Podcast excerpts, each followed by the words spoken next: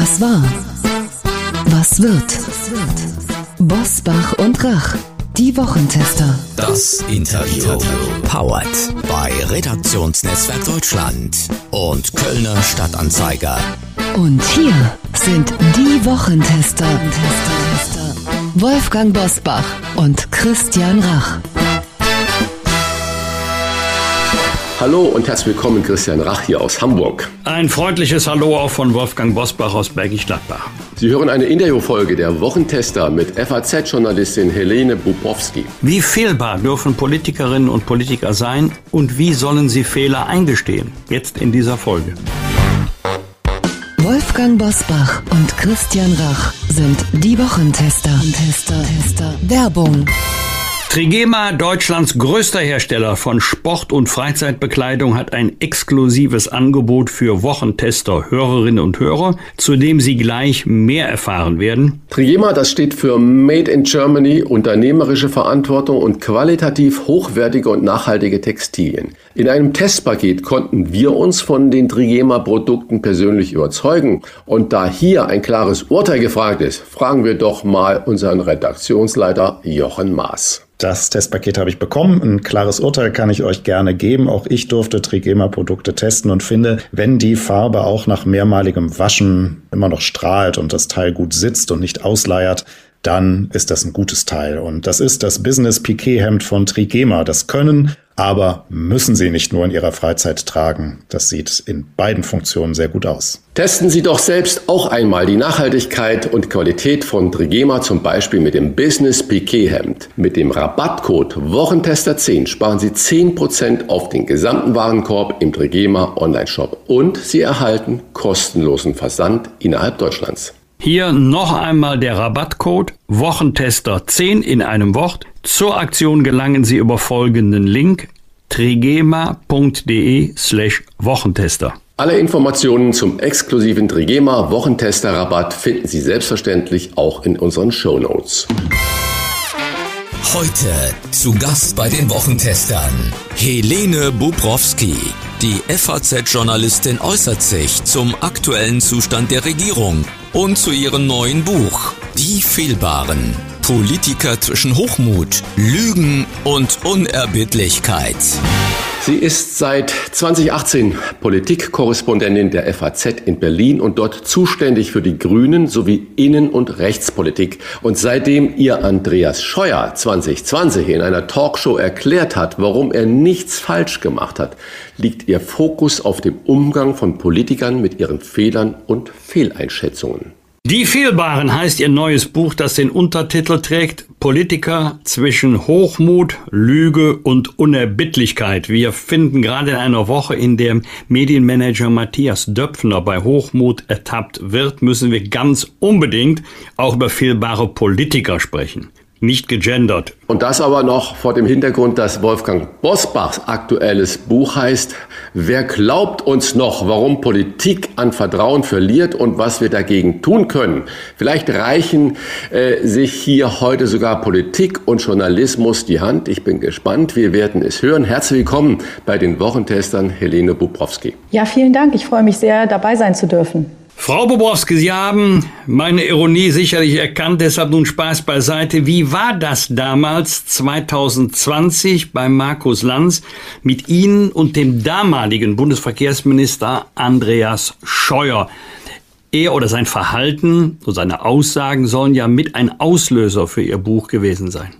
Ist es wirklich so gewesen ähm, und dass ich seitdem einen verstärkten Fokus auf diesem Thema habe, weil die Situation wirklich sehr skurril war. Ähm, wir saßen nebeneinander, Markus Lanz fragte ähm, Herrn Scheuer, äh, nachdem der erzählt hatte, was er alles Tolles gemacht habe als Bundesverkehrsminister, ob er dann auch irgendeinen Fehler gemacht habe im Zusammenhang mit der Maut, die ja da kurz vorher vor dem Europäischen Gerichtshof gescheitert war.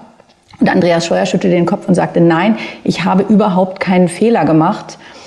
Und dann habe ich damals gesagt, ich verstehe nicht, warum Sie nicht dieses, diese Bühne jetzt hier nutzen, um einmal zu sagen, jeder, der frustriert ist, jeder, der verärgert ist über das, was da passiert ist. Ich meine, immerhin stehen Schadensersatzklagen von einer halben Milliarde Euro im Raum, Steuergeld wohlgemerkt.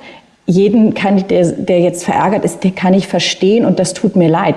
Das habe ich damals in der Sendung gesagt und da gab es ordentlichen Applaus und ich habe gedacht, ja, das ist irgendwie und Andreas Scheuer war aber dazu nicht bereit, nicht in der Lage. Ich habe mit ihm dann auch noch drüber gesprochen für das Buch, warum er sich damals so verhalten hat. Ähm, und damals dachte ich, warum ist das für einen Politiker in so einer Situation so wahnsinnig schwer, einmal zu sagen, ich habe es falsch gemacht. Warum ist das, ist das Starrsinn, ist das Dickköpfigkeit, sind das die Zwänge, ist das der Machtkampf?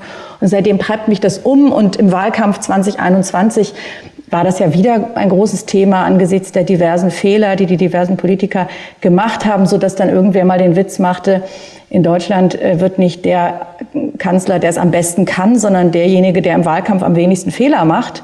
Vielleicht ist das nicht ganz falsch. Aber zu Andreas Scheuer. Er sagte ja dann in dieser Sendung auch noch, ich gehe hier mit erhobenem Hauptes raus. Und er hat ja innerhalb des Gespräches, soweit ich das erinnere, auch Markus Lanz vorgeworfen, dass er mit Wetten das gescheitert ist. Ähm, gibt es denn keine Fehlerkultur in der Politik? Und äh, das ist die erste Frage. Und die zweite möchte ich gleich anschließen. Sie haben ja Andreas Scheuer auch nochmals getroffen äh, bei der Erarbeitung äh, Ihres Buches. Hat sich sein Blick auf mögliche Fehler denn heute ohne Amt geändert? Also das sind ja zwei Fragen. Vielleicht zunächst erstmal. Ich glaube schon, dass es in Ansätzen Fehlerkultur auch in der Politik gibt. Man kann sicherlich diese eine Szene von Andreas Scheuer damals, der unter riesengroßem Druck stand, nicht äh, sozusagen Pass pro Toto nehmen und so. Es gibt auch, das habe ich auch in meinem Buch beleuchtet, Angefangen von Jens Spahn, der sagte, wir werden einander viel verzeihen müssen, über Robert Habeck und über viele, viele andere, die auch jedenfalls immer mal wieder andeuten, dass es sowas gibt wie Selbstkritik. Sehr dosiert, sehr vorsichtig. Ähm, es gibt auch diese sogenannte Fuck-up-Night. Einmal hat es die gegeben, wo Politiker auf die Bühne gehen und über ihre Fehler sprechen in einem äh, ja, so, so ein Theatersetting quasi. Also das fängt so langsam an. Was nur verwunderlich ist, ist, dass es in der Politik, wo es doch so wichtig wäre, weil ich überzeugt bin, dass einerseits, Herr Bosbach, Ihr Thema Vertrauen in die Politik, äh, wie, was tun wir eigentlich gegen Politikverdrossenheit, dass das total wichtig ist für die Glaubwürdigkeit von Politikern, dass sie eben nicht sagen, wir machen immer alles richtig, ähm, weil es auch Politik besser macht. Erst dann, wenn man bereit ist zur Korrektur, kann es auch gute Ergebnisse geben. Das zeichnet übrigens auch Demokratien aus im Vergleich zu Autokratien. Und wenn wir jetzt gucken in anderen Bereichen, Start-up-Bereich, Unternehmenswelt, ähm, sogar in der Medizin fängt es jetzt an, da ist Fehlerkultur wirklich absoluter Alltag und ganz zwingender Bestandteil. Also äh, diese, diese Start-up, die, die immer sagen, wir feiern den Fehler, weil nur der Fehler, der, das Lernen aus dem Fehler Innovation bringt. In der Luftfahrt, was übrigens der Ursprung der Fehlerkultur ist, in den 70er Jahren haben sie aus den ganz schrecklichen Unfällen, die es damals gab, die, die Lehre gezogen, wir können nicht einfach so weitermachen und, und ähm, irgendwie dem Kapitän, der nicht bereit ist, Fehler zuzugeben, das einfach so äh, durchgehen lassen, sondern das, also weil es Menschenleben kostet, sondern man muss ein Fehler äh, Aufarbeitungs- und dann eben Fehlervermeidungssystem etablieren. Und die Frage ist, warum ist es in der Politik so schwierig, wenn es sich doch in anderen Bereichen komplett bewährt hat?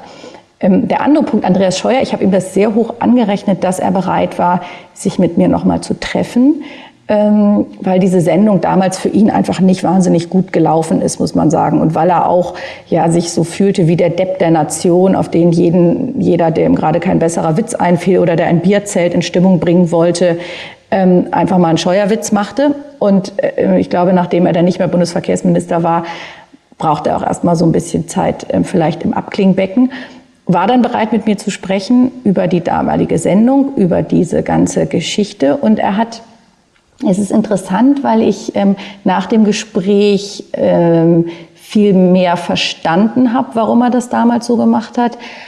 Trotzdem kann ich jetzt nicht sagen, dass er heute äh, ein Vorreiter der Fehlerkultur geworden wäre.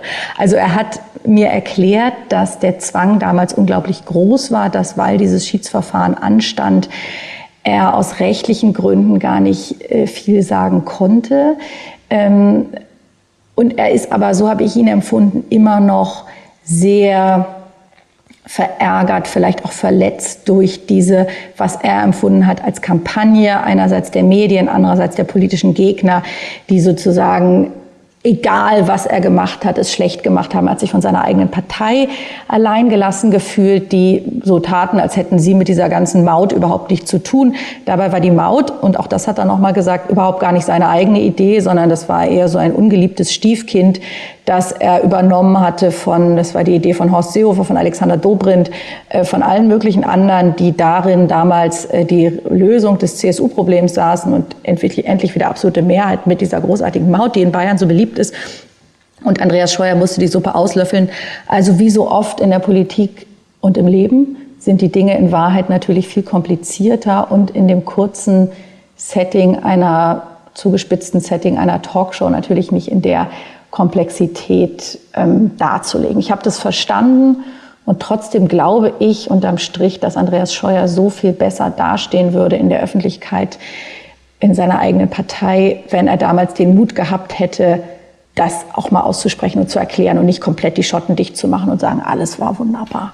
Die Ampelkoalition ist nun seit knapp anderthalb Jahren im Amt, gestartet als Koalition, die Hoffnung machte, doch die Unzufriedenheit in der Bevölkerung mit der Arbeit der Ampel ist heute so groß wie noch nie in den letzten 18 Monaten. Sie hätte ja auch wohl jetzt, Stand heute, keine Mehrheit.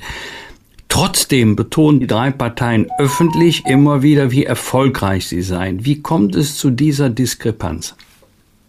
Politiker sind meines Erachtens meiner Beobachtung nach darauf geeicht, immer Erfolgsgeschichten zu erzählen. Das ist irgendwie ich weiß nicht, wahrscheinlich nicht DNA von Politikern, sondern ein antrainiertes Verhalten, dass man, egal was passiert, und es können wirklich die absurdesten Geschichten sein, eigentlich immer, dass am Ende so gedreht wird, dass alles in Ordnung war. Bis hin zu Wahlkämpfen, die scheitern oder Wahlabende, die dramatisch enden für eine Partei, dass man sich dann trotzdem noch hinstellt und sagt, es ist aber nicht ganz so schlimm gekommen, wie wir das erwartet hätten. Oder wir haben aber in dem einen oder anderen Wahlkreis Erfolge erzielt, die wir nicht erwartet hätten. Oder uns stehen aber trotzdem alle Koalitionschancen offen und so weiter. Also dieses Schönreden ist einfach ganz fester Bestandteil politischer Kommunikation geworden. Was Sie beschreiben, ist ja interessant, dass häufig das, die Meinung der Öffentlichkeit, häufig auch der Medien einfach im diametralen Gegensatz steht. Und da sind wir bei dem angesprochenen ähm, Vertrauensproblem, dass wenn Politiker ähm, Dinge erzählen, die die Leute einfach nicht mehr glauben, weil sie wissen oder fühlen, dass es anders ist, dann entsteht eine Kluft, die, glaube ich, für die Demokratie nicht gut ist. Wir sprechen in einer Woche miteinander, in der Deutschland aus der Atomkraft ausgestiegen ist. Das Lebensthema der Grünen das zweite Lebensthema war ja Frieden schaffen ohne Waffen. Und da sind die Grünen ja eigentlich heute Vorreiter für Waffenlieferungen an die Ukraine. Umfragen belegen, dass die Mehrheit der Deutschen für einen Weiterbetrieb der AKW wäre. Wird das Festhalten an parteipolitischen Zielen oder an Ideologien äh, den Grünen schaden? Die Grünen haben sich, haben ja gezeigt, würde ich sagen, dass sie in den vergangenen anderthalb Jahren, dass sie durchaus flexibel sind und wenn es hart auf hart kommt, auch nicht so ideologisch, wie vielleicht mancher dachte. Also ich erinnere an das Anwerfen von Kohlekraftwerken im vergangenen Jahr, was natürlich sozusagen vor dem grünen Klimaschutzzielen und Gedanken ähm, ein totaler Bruch ist mit der eigenen Programmatik auch in, in, beim Waffenthema, Sie haben es gesagt, ich glaube keiner, jetzt Robert Habeck in der Ukraine sagte, ich bin äh, beschämt, dass die Regierung nicht schneller Waffen geliefert hat, als sie es getan hat. Und solche, solche Äußerungen, also schon interessant und ein weiter Weg, den die Grünen, würde ich sagen, in kurzer Zeit zurückgelegt haben.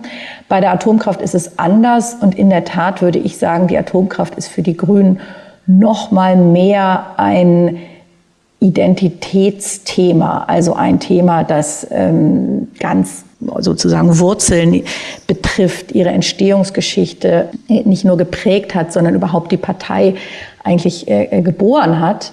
Und bei den Waffen ist es vielleicht anders, weil natürlich diese Diskussionen auch schon viel älter sind. Also schon Joschka Fischer, der sagte, nie wieder äh, Völkermord, nie wieder Auschwitz. Also diese Parallele gemacht hat, ja schon ähm, in den 90er Jahren, Anfang der 2000er, um um die Zeit, also diese, diese waffenpolitische Debatte, diese völkerrechtliche Debatte auch, was kann man und muss man für den Weltfrieden tun, ist, ist älter. Das ist bei der Atomkraft anders. Die Frage ist immer, wie stabil diese Meinungsumfragen sind, die Sie jetzt zitieren. Weil es ja vor kurzem noch anders war. Wir erinnern uns auch, dass in der CDU, in der CSU die, die Mehrheit gegen äh, die Atomkraft war, Angela Merkel sich hingestellt hat und den ähm, Ausstieg aus der Atomkraft nach Fukushima verkündet hat, Markus Söder ganz fest und, und, und entschieden dagegen war. Das ist jetzt mit der Änderung der Rahmenbedingungen, mit der Energieknappheit, mit, dem, mit, der, mit der zu sich verschärfenden Klimakrise eine neue Situation. Und da sind die Meinungsumfragen auch anders. Das ist ist immer die Frage, inwiefern sich Politik an solchen Dingen orientieren kann, weil das in, in einem halben Jahr, in einem Jahr schon wieder auch anders sein kann. Ja, haben Sie völlig aber, recht. Diese Emotionalität ist richtig, die genau. Sie da beschreiben. Ähm, aber wie kann sich dann Robert Habeck in der Ukraine hinstellen und sagen, Menschenskinder, die Atomkraftwerke der Ukraine, die sind ja nun mal gebaut und sind am Netz, also lass sie doch laufen. Hm. Dieser Bruch, das meine ich. Ja, ja, ja. Dass die, die das emotionale Stimmung in der Bevölkerung pro hm. Ereignis hm. sich ändert, d'accord. Aber wie kann man dann als führender Politiker der Grünen und auch als Ideologe dann sagen, Mensch, da sind sie gut, bei uns sind sie schlecht? Genau, und das hat ihm ja auch äh, verständlicherweise viel Häme und Kritik eingebracht, diese Äußerung. Ich hätte es ehrlich gesagt noch schlimmer gefunden, wenn er diesem Land im Krieg gesagt hätte, wisst ihr, das Wichtigste ist jetzt erstmal, dass ihr eure Atomkraftwerke abschaltet und in die, in die erneuerbaren Energien investiert. Also da hätte man ja gesagt, das ist vollkommen ähm, weltfremd und, und zynisch auch. Also insofern war das ja eine Anerkennung der Realität. Also die Ukraine ähm, hat wirklich andere Sorgen gerade, als sich aus der Atomkraft zu verabschieden und das anzuerkennen, finde ich, also sozusagen, ich war jetzt als deutsche Staatsbürgerin, aber auch als Politikbeobachterin erleichtert in gewisser Hinsicht, dass Politiker nicht so weltfremd sind, ihre eigene Ideologie sozusagen auf jeden zu, überzustülpen und schon gar nicht auf ein Land im Krieg. So, warum ist das in Deutschland ähm, eine andere Situation? Ist, wir sind nicht, nicht im Krieg, äh, wir unterstützen die Ukraine die, und die Situation ist natürlich eine andere. In Deutschland ist auch, auch wenn man nach Frankreich geht, ich meine, die bauen die Atomkraft aus, in Deutschland wird sie abgebaut. Das ist halt irgendwie auch eine sehr deutsche Debatte, die ja viele im Ausland auch gar nicht verstehen können, weil es in Deutschland eben eine, eine, eine andere Tradition hat, weil die Grünen und diese, diese Anti-AKW-Bewegung einfach immer sehr stark war und ja auch nicht sich auf die Grüne Partei, das habe ich ja versucht zu sagen, beschränkt hat, sondern eben weite Teile davon äh, äh von, also aus, aus anderen Parteien äh, sozusagen erfasst hat. Vielleicht hat es zu tun mit einer das ist jetzt eine, eine, eine These, über die man sicherlich streiten kann, mit einer Art von, von auch Technologie, ähm, Skepsis in Deutschland, dass man so eine Technologie, die gefährlich ist, die man, der man nicht so, die man nicht so richtig versteht, auch äh, stärker misstraut, ja. Ähm, dass da in anderen Ländern sozusagen pragmatischer drüber gesprochen wird. Und gerade im Angesicht der Klimakrise sagt man, also was ist jetzt eigentlich weniger, was stößt weniger CO2 aus? Ganz klar die Atomkraftwerke. Also setzen wir auf die. So.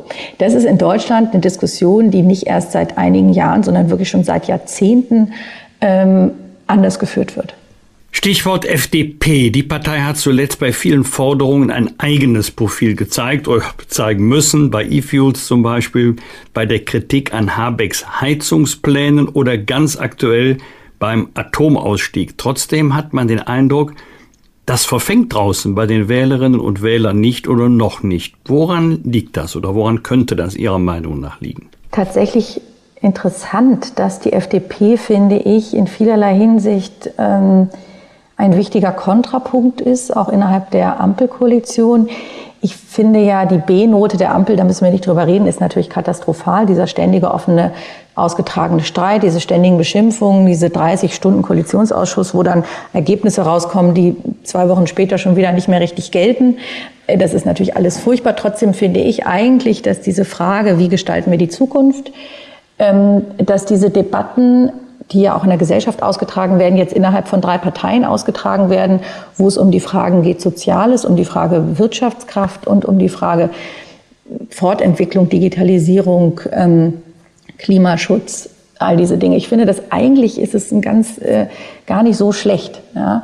Äh, es klappt halt leider nur nicht so richtig gut.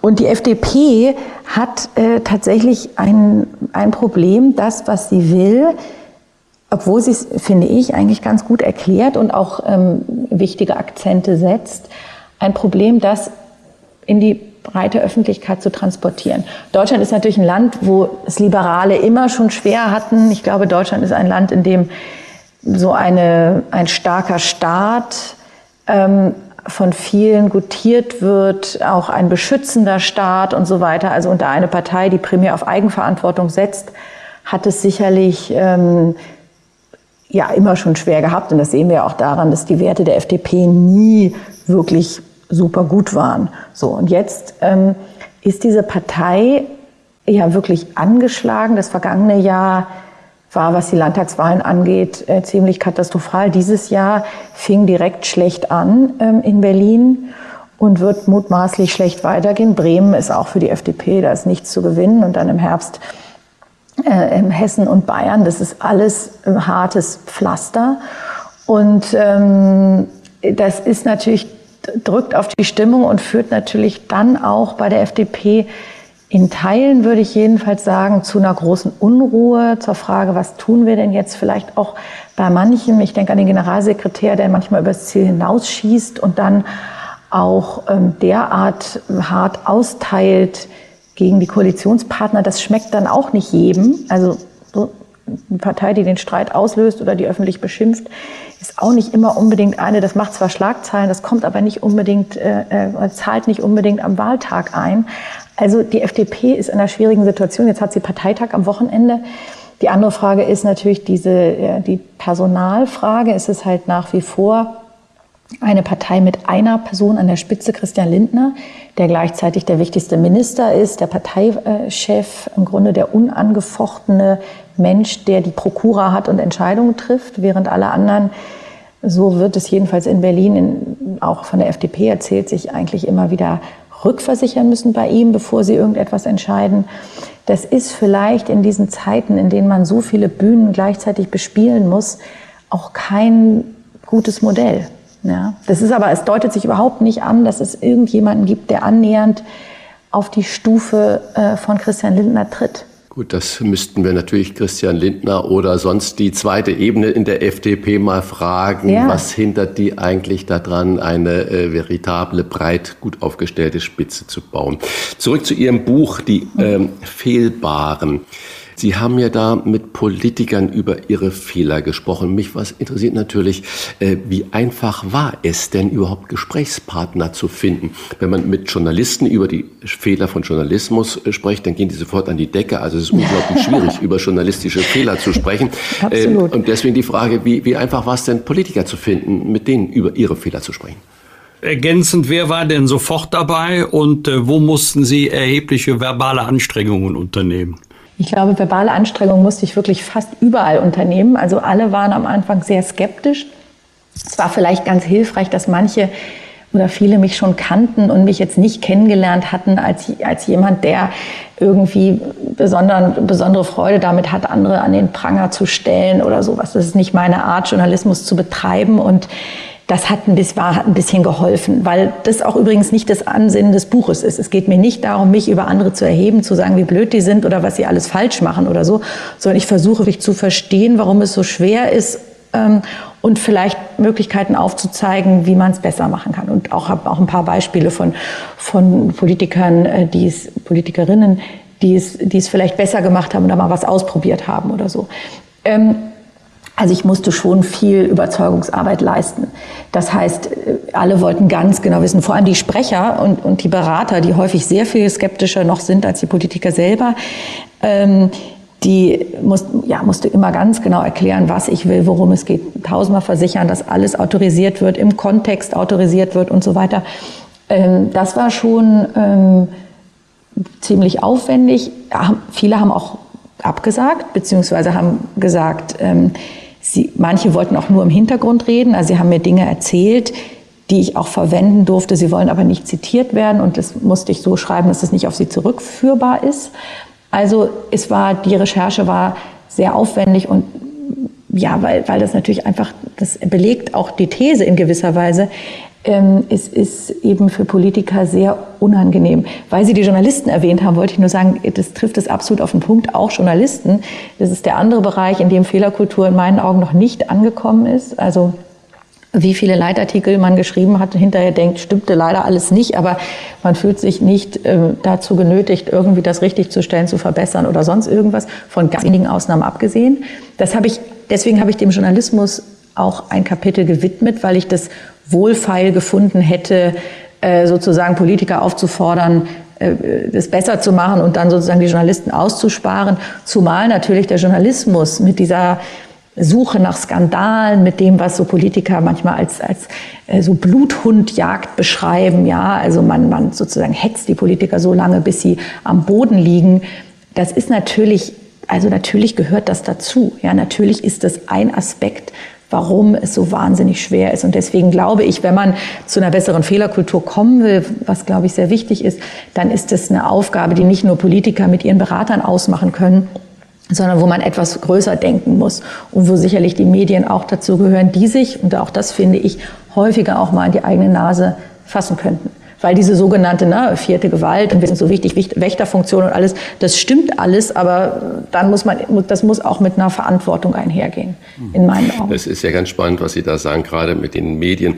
Äh, wenn ich jetzt an den ersten Prozesstermin von äh, Donald Trump in äh, New York denke und ähm, dann hat man äh, Demonstranten äh, für Trump äh, kurz gezeigt und Demonstranten gegen Trump. Uns wurde noch fairer halber gesagt, die haben sich etwa die Waage gehalten. Aber irgendwann kam ein Nebensatz.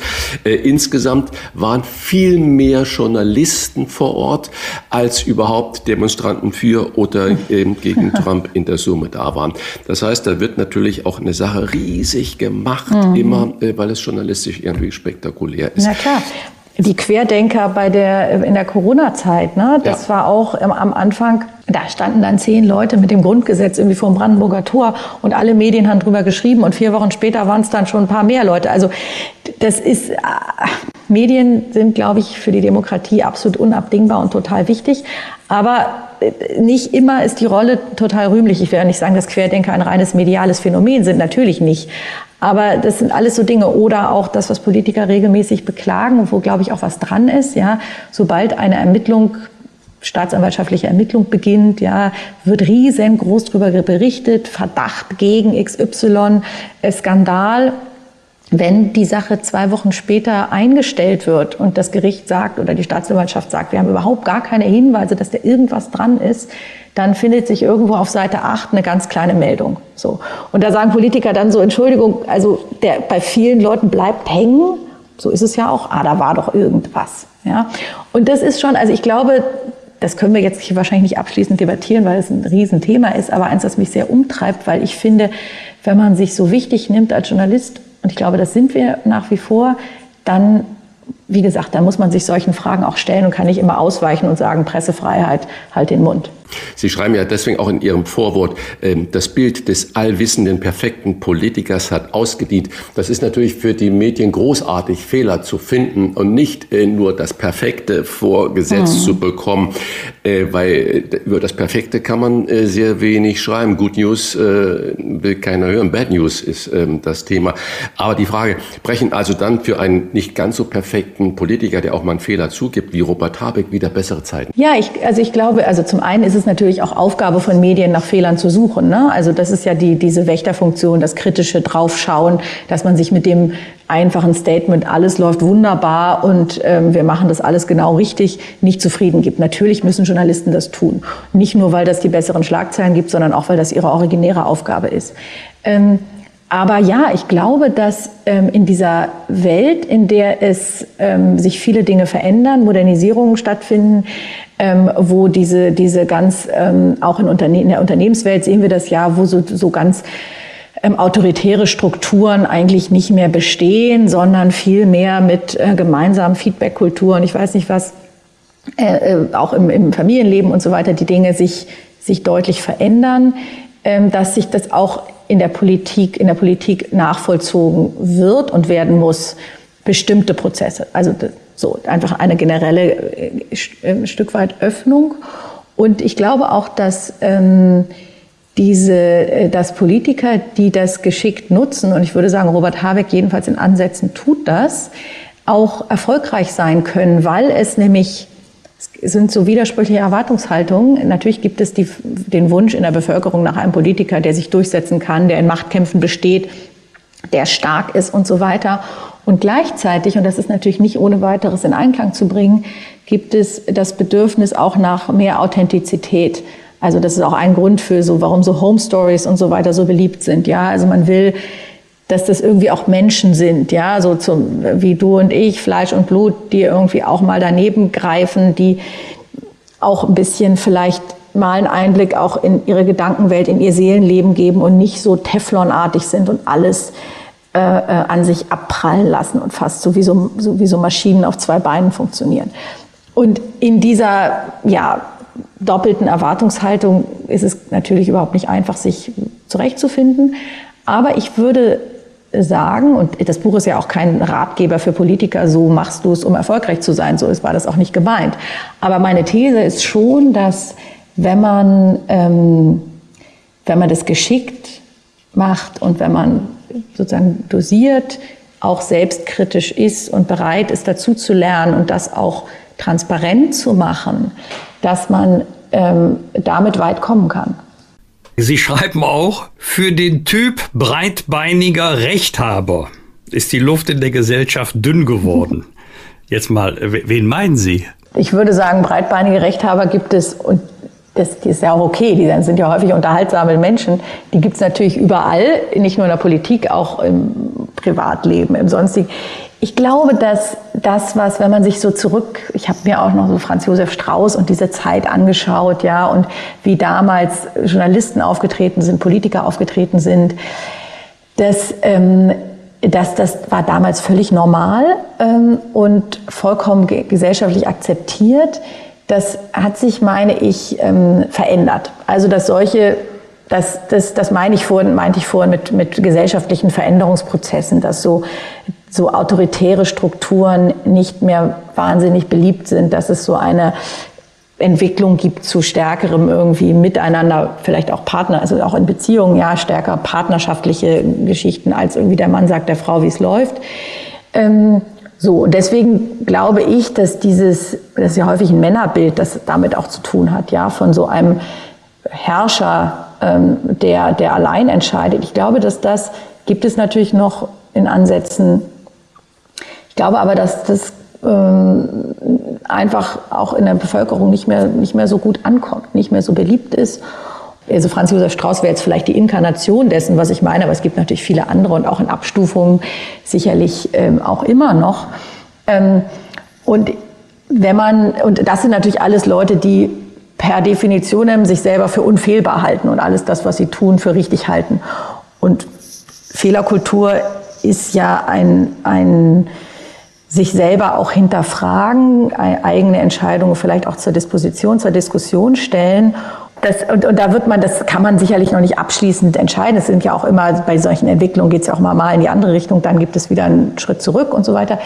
Und was ich aber interessant finde und was wirklich auch mein Punkt ist, es wird teilweise so getan in der Debatte, haben auch manche Politiker mir gesagt, als sei diese Fehlerkultur sowas halb esoterisches, wo man irgendwie im Stuhlkreis sitzt, sich an den Händen fasst und sich eine bessere Welt wünscht. Und das habe ich ja schon gesagt, wenn man mal anschaut, woher diese Fehlerkultur kommt, also sprich Luftfahrt, Start-up-Kultur, Unternehmenswelt, in all diesen Bereichen geht es nicht um irgendwelche esoterische Weltverbesserung, sondern es geht wirklich um schwarze und rote Zahlen, es geht um Erfolg, es geht um Rettung von Menschenleben und so weiter.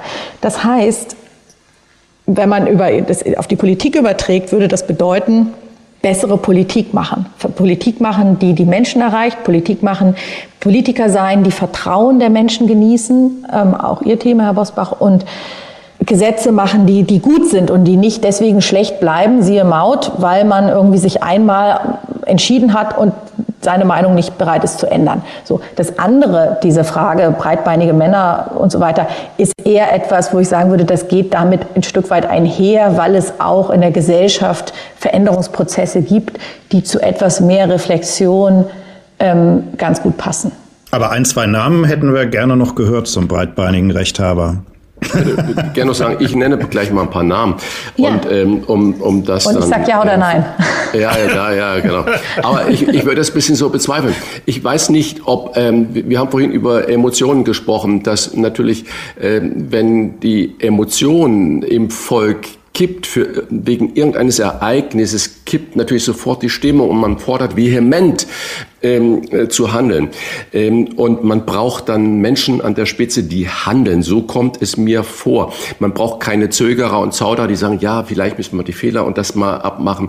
Und äh, so, mhm. wenn wir jetzt äh, an die Kapitäne oder die Kapitänin der Vergangenheit äh, denken, ähm, die dann die Sache im Griff hatten, also wie Merkel, wie Schröder, wie Kohl und dann zum Beispiel einen Armin Laschet, äh, der vermutlich in TK war, wie auch immer, dagegen äh, stellen, der aber eher der, der als Zögerer und Zauderer ist. Ist es denn wirklich so, dass man diese Fehlerkultur öffentlich austragen kann, darf, soll? Oder würde das dann eigentlich, wenn man sich immer wieder hinterfragt und selbst reflektiert, im Kleinen, im Privaten, ja, unbedingt. Sie haben die Beziehungssituation angesprochen. Aber brauchen wir nicht Leute, die vorangehen und sagen, so wird es jetzt gemacht? Absolut, deswegen absolut. und das, ich glaube auch, deswegen ähm, Auf, ich glaube auch, dass sich ähm, also zwei Punkte dazu, äh, dass sich das gar nicht ausschließt. Also ähm, zum einen, Fehlerkultur muss nicht immer öffentlich ähm, passieren. Überhaupt nicht. Ich glaube, dass es ähm, äh, Häufig wird Fehlerkultur auch von Politikern mit Kommunikation verwechselt. Also man müsste irgendwie super gut kommunizieren und das sei schon Fehlerkultur. Das ist in meinen Augen überhaupt nicht der Punkt, sondern Fehlerkultur ist eigentlich ein innerer Prozess. Ja? Deswegen in der Unternehmenswelt in, und, und so weiter findet das auch überhaupt nicht öffentlich statt, sondern im geschützten Raum. Das ist auch in der Politik total wichtig. Und die Öffentlichkeit ist, ist wirklich nur ein kleiner Teil, der vielleicht am Ende des Prozesses irgendwie entscheidend ist. Aber Wichtig ist das vorher. Und übrigens, was Sie angesprochen haben, Angela Merkel und so weiter, die ja durchaus ähm, entscheidungsfreudig war. Man kann dann immer darüber streiten, ob, ob, ob man jetzt die Entscheidung teilt oder nicht, aber sie hat ja durchaus welche auch umstrittene getroffen. Ähm, ich habe mich unterhalten mit Leuten, die äh, zu ihrem Beraterkreis gehören, gehört haben, die gesagt haben, Angela Merkel hat alle Entscheidungen vorher im kleinen Kreis immer durchgespielt und hat immer abgewogen, äh, äh, was spricht dafür, was spricht dagegen, wer ist der Advocatus Diaboli, der sozusagen auf jegliches Szenario eingeht und das durchdenkt und so. Also diese das ist auch ein, also vielleicht eine Fehlervermeidungskultur, könnte man sagen. Ähm, und so, also natürlich ist es nicht so, dass ähm, ein Politiker, der, der äh, bereit ist, sich selber zu korrigieren, deswegen entscheidungsschwach sein muss. Also ich glaube eher im Gegenteil. Ich glaube, es ist so, dass wenn man bereit ist, Entscheidungen gut vorzubereiten, auf den, auf den Rat seiner Berater zu hören, ähm, Szenarien abzuwägen und so weiter, dass, dass dann man auch gute Entscheidungen treffen kann. Also das, was Fehlerkultur meint, heißt nicht, dass wir jetzt lauter Politiker haben, die, die die ganze Zeit öffentlich zögern und zaudern und sagen, ich weiß gar nicht, ob ich das kann und so. Natürlich funktioniert das in dieser Welt nicht. Und das, was Sie sagen, ist absolut, teile ich total. Und das kann man auch am Beispiel Robert Habeck gut belegen, der ja dazu neigt, uns an seinen Gedanken teilhaben zu lassen und sozusagen in seinen Hirn schauen zu lassen. Und das war eine ganze Zeit ähm, aus Sicht der Leute irgendwie interessant und vielleicht auch attraktiv, bis die, äh, bis die Energiepreise explodierten wo sich dann plötzlich niemand mehr dafür interessiert hat, was Robert Habeck denkt, zaudert und meint, sondern da ging es dann darum, Moment mal, ist, haben wir genug Energie und wie teuer wird das eigentlich? So. Und die Bereitschaft, sich sozusagen auf Gedankenspiele von Politikern einzulassen, der Leute, endet spätestens dann, wenn es, wenn es ihr persönliches Leben betrifft, wenn es an ihre eigene, an ihr Portemonnaie geht. Ähm, und das ist ja auch völlig verständlich. Also Politiker sind ja nicht gewählt, weil sie irgendwie uns unterhalten sollen oder, oder sonst irgendwas, sondern am Ende, weil sie gute Politik machen sollen. Ich glaube nur, dass Fehlerkultur und die, die Verbesserung von eigenen Fehlern, die man macht und nicht beharren auf einem falschen Weg, den man einmal eingeschlagen hat, dass das ganz unbedingt dazu gehört, um gute Politik zu machen und eben auch um diese, dieses Vertrauen der Menschen in das politische System, was ja von zwei Seiten, würde ich sagen, bedroht ist, um dieses Vertrauen zu erhalten. Jetzt aber noch zwei, zwei breitbeinige Sie haben es ja angeboten. Sind das so Typen wie Markus Söder oder Wolfgang ja, Kubicki? Markus Söder ist oder natürlich wen haben Sie da im Blick? Fall. Ja, also ich meine, Markus Söder ist ja auch interessant, weil ich vorhin Franz Josef Strauß meinte. Markus Söder, der äh, ja immer erzählt, dass er in seinem Jugendzimmer ein Plakat von Franz Josef Strauß an der Wand hatte und ähm, zu ihm hochgeschaut hat. Also der, den, der zählt natürlich auf jeden Fall dazu. Oder können Sie sich an eine Szene erinnern, wo Markus Söder mal gesagt hat, ich habe was falsch gemacht oder ich habe meine Entscheidung korrigiert. Also selbst wenn er seine Meinung um 180 Grad dreht, würde er immer dabei bleiben, dass er zu jedem Zeitpunkt immer recht gehabt hat. Übrigens auch. Ist es auch so jemand wie Jürgen Trittin zum Beispiel, um eine andere Partei zu nehmen? Ja, also mir fällt jetzt von einer anderen Partei jemand anders ein, und zwar auch, um mal, um mal zu sagen, das sind, glaube ich, schon tendenziell eher Männer, aber überhaupt nicht immer Männer. Also zum Beispiel Christine Lamprecht ist ein Fall, ich kenne sie relativ gut, weil ich ja fürs Justizministerium zuständig bin und sie ja ein paar Jahre Justizministerin war. Eine Frau, die immer Recht hat, die nie irgendwie erkennen lässt, dass irgendetwas ähm, auch das an der ja, vehementen Kritik, die es an ihr gab, auf ganz verschiedenen Ebenen, dass da irgendetwas dran sein konnte, die immer gesagt hat, das ist eine Kampagne gegen mich, irgendwie Verleumdung und ich weiß nicht was. Aber alles, was ich mache, ist richtig und ich, ich führe mein Amt sehr, sehr gut und jeder, der was anderes behauptet, lügt. So. Ähm, und die wirklich ja ehrlich gesagt auch schon als Justizministerin, das war damals nicht so im Fokus, aber auch schon Dinge gemacht hat, wo ich gesagt habe, das geht wirklich gar nicht. Und als Verteidigungsministerin haben wir es dann alle beobachtet, äh, bis zum Ende nicht bereit war, ähm, irgendetwas an Fehlern einzugestehen und dann sogar noch beim großen Zapfenstreich ähm, diesen Song gespielt hat, ähm, wie heißt er gleich nochmal, ähm, niemals geht man so ganz. Also das ist, äh, Jürgen Trittin ist, würde ich sagen, ähm, ein durchsetzungsstarker Politiker, der auch ähm, sehr gut äh, argumentiert, also der sehr überzeugend äh, sein kann, wenn man sozusagen bereit ist, sich darauf einzulassen. Also der ja immer noch, ich würde sagen, im linken Flügel seiner Partei die Strippen zieht und schon häufig totgesagt wurde und dann immer wieder da ist. Also jedenfalls mal ein Machtpolitiker, der weiß, was er will, ähm, der auch im Wahlkampf damals, ähm, als die Plagiate von Baerbock ans Licht kam, äh, sofort seine erste Reaktion war, das ist eine Dreckskampagne. Also nicht die Frage, haben wir vielleicht was falsch gemacht, hat die Kanzlerkandidatin vielleicht was falsch gemacht? Nein, Dreckskampagne war sein Wort. Also ähm, er ist sicherlich, ich habe auch mit ihm gesprochen für das Buch, ähm, sicherlich auch einer, der nicht dafür bekannt ist, zu sonderlicher Demut oder samtpfotigem Auftritt. Wollen Sie noch Dankeschön. mehr? Muss ich mich natürlich darüber freuen, dass sich Christine Lambrecht das Lied gewünscht hat. Niemals geht man so ganz, denn das hat ein Klassenkamerad von mir geschrieben. Wirklich? Ja, das Fritz. ist natürlich schön. Das ist ja auch ein schönes Lied. Im Kontext war es nur bizarr. Das ist jetzt wiederum richtig. Und äh, man muss sagen, Jürgen Trittin ist, glaube ich, der Prototyp. Wenn Sie ihn fragen würden, hören Sie mal, Herr Trittin, haben Sie damals nicht versprochen, Gegenwert von einer Kugel Eis? Er würde sagen, ich habe doch recht behalten. Ich habe ja nicht gesagt, wie groß die Kugel genau, Eis ist. Genau, so absolut so ist es, ja. Also, Sie haben aber auch mit dem FDP-Politiker Johannes Vogel gesprochen, der Ihnen gegenüber zugegeben hat, sich drei Jahre lang nicht getraut zu haben, für den Mindestlohn zu sein. Was war der Grund? Interessant wirklich war das. Das war auf dieser Fuck-Up-Night in Berlin, die ich schon kurz erwähnt habe, die erste überhaupt, die es gab, wo vier Politiker sich auf die Bühne gestellt haben und über eigene Fehler gesprochen haben. Und Johannes Vogel, äh, muss ich wirklich sagen, war von ganz überraschender Offenheit ähm, und hat diverse Geschichten erzählt, dass er bei den Koalitionsverhandlungen in Tränen ausgebrochen ist und anderes. Und er hat auch erzählt, dass er gegen den Mindest, äh, für den Mindestlohn war, obwohl seine Partei noch strikt dagegen war. Und dass er sich nicht getraut hat, weil er sowieso in seiner Partei, und ich glaube, das ist eine richtige Wahrnehmung, immer so ein bisschen den Ruf hatte, äh, so ein bisschen zu links eigentlich zu sein. Ja, der war ja ursprünglich mal in der Grünen Jugend und hat dann Sozialpolitik war sein Thema, was jetzt auch nicht unbedingt ein FDP-Thema äh, ist und war, ähm, hat sich in verschiedener Hinsicht immer mal ein bisschen anders positioniert. Jetzt kürzlich auch wieder beim Klimaschutz und hat das Gefühl gehabt, so hat er das jedenfalls erzählt, dass wenn er jetzt auch noch beim Mindestlohn eine Position einnimmt, die im Grunde damals Sozialdemokraten und Grüne vertreten haben, aber auf gar keinen Fall die FDP, dass man dann irgendwie das Gefühl hätte, der passt überhaupt nicht in diese Partei, der ist mit den ganz fundamentalen Werten von Marktwirtschaft und Freiheit, Eigenverantwortung und so weiter überkreuzt. Und dieses Gefühl, nicht dazuzugehören, die Angst von den eigenen Parteifreunden irgendwie verstoßen zu werden, ist natürlich ähm, sehr äh, einflussreich und hat ihn damals offenbar davon abgehalten. Dann hat die FDP ja das kurz noch eine Kur die Kurve gekriegt, das war um, um das Jahr 2013.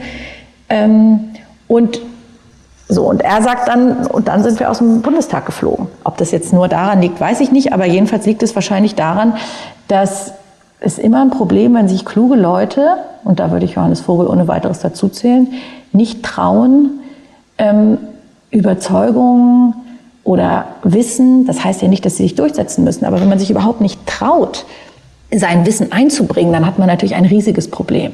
Also Gremien leben nicht davon, dass irgendeiner an der Spitze steht und was sagt und niemand ihn korrigiert. Das ist ehrlich gesagt das System ähm, Autokratie. Ja, da, wenn, also so. Und, das, und Demokratie lebt vom, vom, vom Meinungskampf, vom Austausch von Argumenten und möge sich das beste Argument, möge sich die beste ähm, Entscheidung durchsetzen. Und deswegen fand ich das, also muss ich wirklich sagen, rechne ich ihm hoch an, dass man so eine Geschichte öffentlich erzählt. Das ist schon, deswegen meine ich, also Fehlerkultur, in Ansätzen gibt es das, aber das war halt ein, ein besonderes Setting, diese Fuck-Up-Night, wo dann ähm, das auch, da durfte es auch keine Filmaufnahmen geben und so weiter, man durfte trotzdem drüber schreiben, also Presse war eingeladen, ähm, aber also das ist, aber das war echt was, was absolut nicht alltäglich ist. Normalerweise würde man sagen, wir haben, die FDP hat ihre Meinung zum Mindestlohn geändert, weil sich aufgrund der Entwicklung auf dem Arbeitsmarkt und der demografischen Entwicklung ergeben hat, dass in Studien zufolge und deswegen sind wir zum Standpunkt gekommen, dass wir unsere Position modifizieren müssen. Das wäre sozusagen dieses Beton-Politdeutsch ähm, aus der ähm, Retorte, was aber natürlich am Ende niemanden erreicht. Ja, das sind so diese diese gestanzten Sätze von, von Sprechern. Und so Politik hat natürlich auch mit Frau Menschen Bobrowski, zu tun. Beton, Politdeutsch ja. ist natürlich äh, mein Stichwort und Fehlerkultur. Ziemlich miese Typen ohne Verantwortungsgefühl. Zitat Christian Scherz, Medienanwalt, berühmter Medienanwalt aus Berlin. Und mit ziemlich miese Typen ohne Verantwortungsgefühl meint er Journalisten, Journalistinnen. Traut sich ein Journalist, eine Journalistin innerhalb dieses ganzen Medienzirkus auch eine andere Meinung zu haben? Oder gibt es dann genauso ein Bashing wie das, was Sie gerade auch über die Politiker geschrieben haben? Sprich, wie fehlbar sind Journalisten? Also ich habe mit Christian Scherz übrigens auch für das Buch gesprochen ähm, und äh, es war ein tolles Gespräch. Ähm, man ist ja so ein bisschen eingeschüchtert, wenn man in seine Kanzlei kommt und ähm, ähm, und er macht ja auch keinen Hehl draus, was er denkt über Journalisten. Sie haben es ja gerade zitiert. Aber es war trotzdem ein tolles Gespräch. Ähm, so, und ich habe es ja vorhin schon angedeutet, Fehlerkultur unter Journalisten ist in meinen Augen auch unterentwickelt. Und auch da ist, muss sich in meinen Augen was tun. Denn auch Medien, das ist auch kein Geheimnis, haben natürlich mit einem Vertrauensverlust zu kämpfen. Ja, wir müssen gar nicht Lügenpresse zitieren. Insgesamt die Abonnentenzahlen gehen zurück und so weiter. Ähm, und so, ich glaube insgesamt, dass man nur dann gute Arbeit macht, wenn man seine eigene Arbeit hin und wieder mal hinterfragt und bereit ist, sich auch äh, solchen Debatten zu stellen und nicht immer diese totale Selbstüberhöhung zu pflegen, was manche Kolleginnen und Kollegen tun. Dieses, wir wären die besseren Minister, wir wären die besseren CEOs, wir wären die besseren Kanzler, wir wissen alles ganz genau, wie es geht. Ich glaube, das ist auch eigentlich nicht journalistische Aufgabe, sondern es geht darum, irgendwie auch neugierig zu sein, Dinge zu hinterfragen und Fragen zu stellen, ja, nicht so sehr Antworten zu geben. Aber gut, äh, das ist mein persönlicher Approach. Ähm, so, ansonsten, wie fehlbar sind Journalisten? Ich meine, natürlich machen Journalisten ständig Fehler, wie alle Menschen. Und Journalisten arbeiten in der Regel unter hohem Zeitdruck. Je nachdem kommt ein bisschen darauf an, ob man jetzt Agenturjournalist ist oder für eine Wochenzeitung schreibt. Ja, die einen haben natürlich mehr Zeit als die anderen.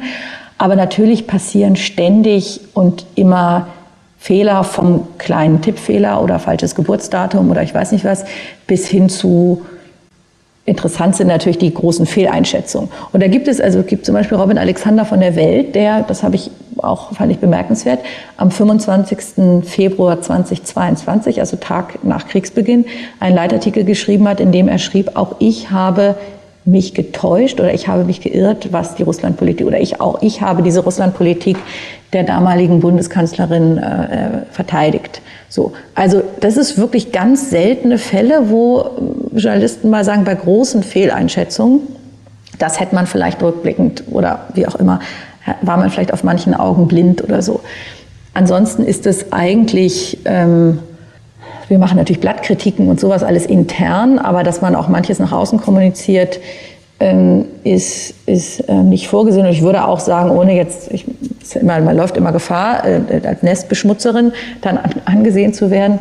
Ähm, aber das muss ich dann halt aushalten. Ich, ich glaube schon, dass es ähm, auch unter Journalisten wahrscheinlich genauso viele Rechthaber und ähm, wie sie es oder wie wir es vorhin hatten, breitpeinige ähm, und, und Typen und ähm, eitle Menschen gibt. Ja, natürlich ist es auch ein Beruf, der, der Leute anzieht, die gerne ähm, auf der Bühne stehen. Machen wir es mal konkret, weil wir. Da würde ich aber gerne ja, keine Namen nennen, wenn es geht. frage sie trotzdem mal, weil der Stern äh, heute erscheint mit einem Titel zu Matthias Döpfner, dem Vorstandschef von Axel Springer. Benjamin von Stuckrad-Barres Roman wird mit Spannung erwartet, der in diesen Tagen erscheint. Der Spiegel macht den Vorabdruck. Matthias Döpfner hat sich in der Bild am Sonntag ja entschuldigt. Wie finden Sie die Fehlerkultur von Matthias Döpfner in diesen Tagen? Immerhin ja einer der mächtigsten Medienmenschen und auch Journalisten in Deutschland. Dieser, dieser Fall hat natürlich zwei Seiten, ähm, aber wenn wir jetzt über Matthias Döpfners Seite sprechen, dann merkt man bei ihm auch immer wieder ein Muster, das man auch schon vorher von ihm kannte, was, glaube ich, im Englischen ähm, als Non-Pology äh, bezeichnet wird, nämlich dass man zunächst erstmal sagt, äh, was, das stimmt alles gar nicht. Also das hat er auch in der Vergangenheit erstmal erstmal abgestritten. Und dann das, was einfach, also diese Salamitaktik, ja, also das, was dann einfach nicht mehr abzustreiten war, weil das bewiesen war, weil die, diese Chats in diesem Fall auf dem Tisch lagen, dann zu sagen, nein, ist aber alles auch im Kontext gerissen und war so gar nicht und man hätte und man müsste. Und dann am Ende zu sagen, aber so ungefähr jedem, den, dessen Gefühle ich dadurch verletzt habe, dass er es so ungefähr falsch versteht, das tut mir dann natürlich leid. So. Also das ist sicherlich also nicht, nicht, nicht sonderlich glaubwürdig. Ähm, zumal ein ähnlicher Fall ja schon mit Blick auf, auf äh, Julian Reichelt, den damaligen Chefredakteur der Bild, als, da hatte ja auch Döpfner diesen Chat, du bist der Einzige ungefähr, der noch gegen die DDR-Obrigkeitslogik hier aufsteht oder so da war das ja schon genauso. Ähm, und ähm, also wenn Fehlerkultur heißt ja auch, wenn man meint, man hat was falsch gemacht, sein Verhalten zu ändern, das ist offenkundig nicht passiert. Die andere Seite der Geschichte darf man vielleicht auch nicht ganz ignorieren, dass die Zeit, die diese ganze ähm, Sache aus, ausgearbeitet hat oder aufgedeckt hat, natürlich irgendwie auch, auch diese Berichterstattung kann man kritisieren, weil es private Chats waren, die tatsächlich aus dem Kontext insofern gerissen waren, dass nicht erkennbar war, wer ist der Gegenüber, nicht erkennbar war, was der Gegenüber geschrieben hat, also ob sich eine Diskussion, wie die eigentlich, was für eine Art die hatte, ob die das ein gegenseitiges Aufstacheln oder ähm, vielleicht auch ironisch oder was auch immer, das ist eben schon, und es war halt ein, auch ein Chatverlauf, der nicht für die Öffentlichkeit bestimmt war. Das heißt nicht, dass man das nicht veröffentlichen kann, nur es ist ähm, möglicherweise, ich halte das jedenfalls für möglich und auch das finde ich ist journalistische Sorgfaltspflicht, für möglich zu halten, dass, dass es wirklich im Kontext sich anders darstellt, als jetzt so vereinzelt aneinandergereiht. Ähm, und deswegen würde ich da, also ich will keine Verteilungsrede für Matthias Döpfner halten, aber ich würde ein kleines Fragezeichen machen ähm, an der Stelle, wie also ich bin immer dagegen, dass Menschen, selbst wenn sie Fehler gemacht haben, und auch das ist These meines Buches, sozusagen zum Abschuss freigegeben werden. Ja, dass ich die Meute über sie werfen kann und sozusagen diese, diese, diese Zerstörungswut oder dieses Niedermachen, äh, vorhin habe ich gesagt, Bluthund, also bis jemand nicht mehr kriechen kann, auf ihn einschlagen, das finde ich falsch. Und sozusagen da, da ist manchmal der Anlass völlig egal, dass das solche Dynamiken in Gang setzt. Und das finde ich schwierig. Und deswegen finde ich immer sozusagen das ganze Bild möglichst darzulegen und nicht, also ich finde journalistische Kampagnen, da habe ich ähm, größte äh, Störgefühle. Ich finde immer wichtig, Informationen zu liefern und die Leute sollen sich ein Bild machen. Manchmal enden solche Kampagnen und dann ist das Niveau nicht mehr zu unterbieten bei einem Bobbycar im Bundespräsidialamt. Genau. Ja, genau. Die fehlbaren Politiker zwischen Hochmut, Lüge und Unerbittlichkeit. Das ist ein spannender Lesestoff mit vielen Hintergründen für alle, die Politik besser verstehen wollen und nicht einfach nur dagegen sind. Von Helene Bubrowski. Vielen Dank für dieses ausführliche, lange Gespräch. Danke, Frau Bubrowski. Vielen Dank. Ja, vielen Dank an Sie. Bosbach und Rach. Im Internet diewochentester.de Das waren die Wochentester, das Interview mit Unterstützung vom Kölner Stadtanzeiger und dem Redaktionsnetzwerk Deutschland. Wenn Sie Kritik, Lob oder einfach nur eine Anregung für unseren Podcast haben, schreiben Sie uns auf unserer Internet- und auf unserer Facebook-Seite. Fragen gerne per Mail an kontakt@diewochentester.de und wenn Sie uns auf einer der Podcast-Plattformen abonnieren und liken, dann freuen wir uns ganz besonders. Hören Sie doch mal rein in unsere neue Kompaktausgabe der Wochentester bereits am Donnerstagabend ab 22 Uhr. Die neue reguläre Folge hören Sie dann am Freitag ab 7 Uhr. Danke für Ihre Zeit. Was war? Was wird? Wolfgang Bosbach und Christian Rach sind die Wochentester. Ein maßgenau Podcast. Powered bei Redaktionsnetzwerk Deutschland und Kölner Stadtanzeiger.